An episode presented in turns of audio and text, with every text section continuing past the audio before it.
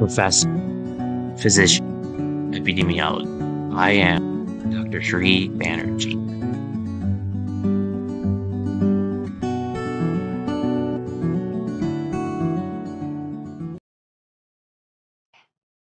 Hello, everyone. This is Dr. B, and today in this video, I will show you um, all of the expectations for the uh, discussion and assignment and also go over some of the basic tenets of multiple regression. Before I get started though, I want to make a note about the terminology. Multiple regression refers to any statistical test where there is a dependent variable which is continuous and there are more than one independent variables. So at the very least, there has to be a dependent variable that's linear and multiple independent variables. Once you know that your uh, research question is of this nature, then one of the most powerful ways to understand if there is a relationship is by running the multiple regression test. Now, in this lecture, I intentionally used the word linear regression to emphasize the fact that the dependent variable is continuous. So let's keep going here. And when you're going over the um, research question and the null hypothesis, it's very important to make sure you know what the null hypothesis actually is. Once you clearly state that null hypothesis, then when you look at the p-value and you and you either reject the null hypothesis or fail to reject the null hypothesis, then the reader will know specifically what that null hypothesis was that you actually chose to reject. So once you have written out your null hypothesis, the next step is to do some diagnostics to determine and make sure that all of the assumptions are actually met. So in previous weeks, you had a list of assumptions that you had to um, make sure and test for and um, make sure that you ran a different test. Uh, for instance, in one way ANOVA, what you have to do is see from a Levene's test, um, uh, check for homogeneity of variance and accordingly run a different post hoc test. So you have many of these same types of scenarios take place for multiple regression as well. So we'll be going over the diagnostics. Um, we'll be going over a little bit of the theoretical foundation, and then we can just briefly apply this, um, not necessarily in that order, so for starters, what are the main diagnostics that are uh, important to make note of? Well, linearity at the very least. I mean, uh, you want to see that the um, main dependent variable and the independent variable actually has a linear relationship um, and is not able to be um, mapped out using some sort some other sort of relationship. So that's very important. Um, homoscedasticity. Now that's a very difficult word, but the definition is is actually not as difficult. So what homoscedasticity means that the variance of residual is the same for any value of x. So there is not some sort of pattern going on or or something um, in in the noise portion. So when you're looking at a model, there is the signal of the model, and then there's the noise or the error that's going on. So if there is some sort of pattern in that noise, then um, that's th- then that is something that you have to be aware of. Um, the other part is independence, which is observations are independent of each other. Uh, normality, which is something that you could use maybe a QQ plot or, or something to observe and, and make sure you have normality. And then multicollinearity. Now, multicollinearity is an interesting and important concept, which I will go over in the next slide.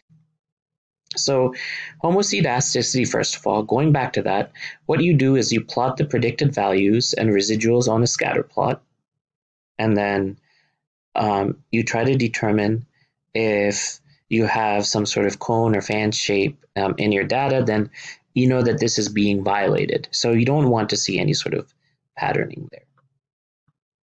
And then multicollinearity, what that is, is that you have too much of a relationship going on between your independent variables. So um, you want to test this using the variance inflation factor. Um, and SPSS has uh, wonderful capabilities to do that. And you want to make sure that your uh, predictor variables are not uh, too linked with each other. And this is extremely important because a lot of times when you're running multiple regression, you're trying to control for confounding variables. So if the manipulation of one variable is uh, one of your uh, predictor variables is causing too much of a variation in another predictor variable, you cannot um, sufficiently control for specific confounding variables um, as you would want to. So where is the menu in SPSS located where um, you run the not only the regression coefficients but the collinearity diagnostics? Well, if you look on the left-hand side, this is where you um, check, put a checkbox under um, the different types of tests. And then on the right-hand side, the plots that you want. These are the plots on the right-hand side that are extremely important for you to look at. Okay, so now that we've gone over some uh, an application of diagnostics and the foundation and fundamentals of multiple regression, let's develop a little bit the conceptual framework and the theory that guides linear regression or more specifically multiple regression. So first step that I wanted to show you here is the prediction of y from x. So say, for instance, we created a completely horizontal model. And in this uh, situation, it's a very simple straight line. So, so you have an actual, the, the dots represent the actual observations um, of x and y, and then the line represents the predicted um, values of x and y. Um, and we're not really using a reasonable estimate um, as a predicted a, a, predicted line. We're actually using um, just a simple horizontal line to begin with, and you'll see why we did that. So here, right now, what we're doing is we're trying to figure out how far off our actual is actual observations are from the predicted observations. And we're looking at we're looking for the differences. So um, the y difference. So yi minus um, yi minus y. So actual versus predicted. And if you can see, um, and then we're squaring it. So it's actually a sum of all the squares. And you come up with a value when you sum uh, sum all the squares of the differences. Now, let's hypothetically create a better fit line.